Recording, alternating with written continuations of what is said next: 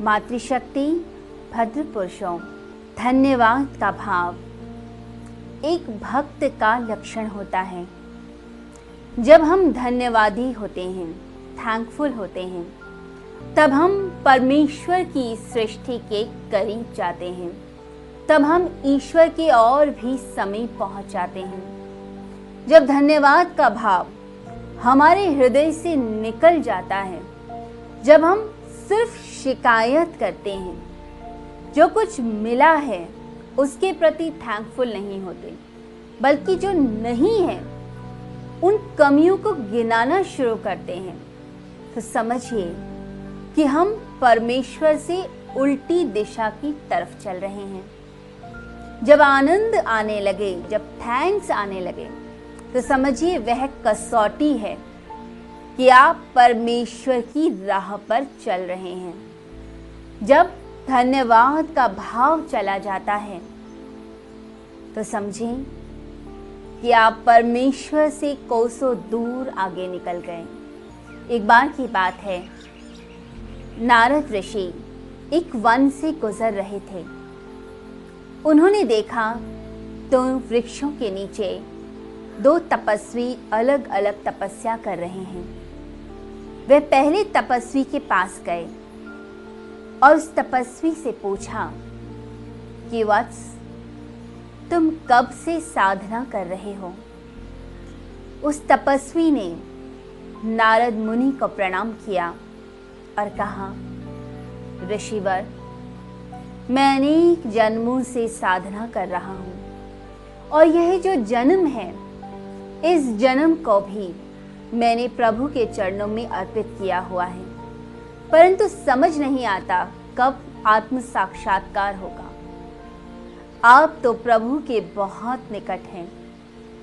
कृपया करके मुझे बताइए कि मैं ईश्वर से कब मिलूँगा। तब नारद मुनि ने नेत्रों को बंद किया, कुछ देर ध्यान लगाया और नेत्र खोलकर बोले, वत्स तुम्हें समय लगेगा। कम से कम दस जन्म और लगेंगे। तब जाकर ईश्वर के दर्शन होंगे। वह तपस्वी बहुत ही क्रोधित हो गया और तुरंत बोला, मैं इतने जन्मों से लगा हूँ, अभी और दस जन्म नहीं। मैं और प्रतीक्षा नहीं कर सकता। मैं दोबारा दुनिया में चला जाऊँगा। मैं साधना को अभी छोड़ता हूँ। उसने शिकायत के भाव से ऊपर आकाश की ओर देखा और दुनिया में चला गया। नारद मुनि दूसरे तपस्वी के पास गए। उससे भी उन्होंने वही प्रश्न पूछा। तपस्वी ने कहा, मैंने तो इसी जन्म में साधना शुरू की है। ठीक से साधना करनी आती नहीं। आप ही बताइए, आगे मेरा क्या होगा? नारद मुनि ने कहा, जितने यह पत्ते हैं इस वृक्ष में, उतने ही जन्म लग जाएँगे। तब जाकर ईश्वर से मिलन होगा। वह व्यक्ति नारद मुनि की बात सुनकर रोमांचित हो गया। वह धन्यवाद के भाव से भर गया, नाचने लगा और कहने लगा, अब मुझे विश्वास हो गया है कि मुझे ईश्वर ज़रूर मिलेंगे।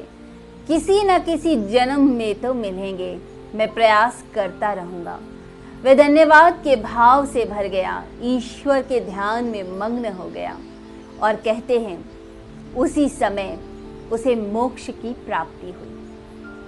जब धन्यवाद का भाव आता है गहन रूप से वह सभी विकारों को दूर कर देता है और मनुष्य को परमेश्वर के निकट पहुँचा देता है। तो इसलिए धन्यवादी बनिए।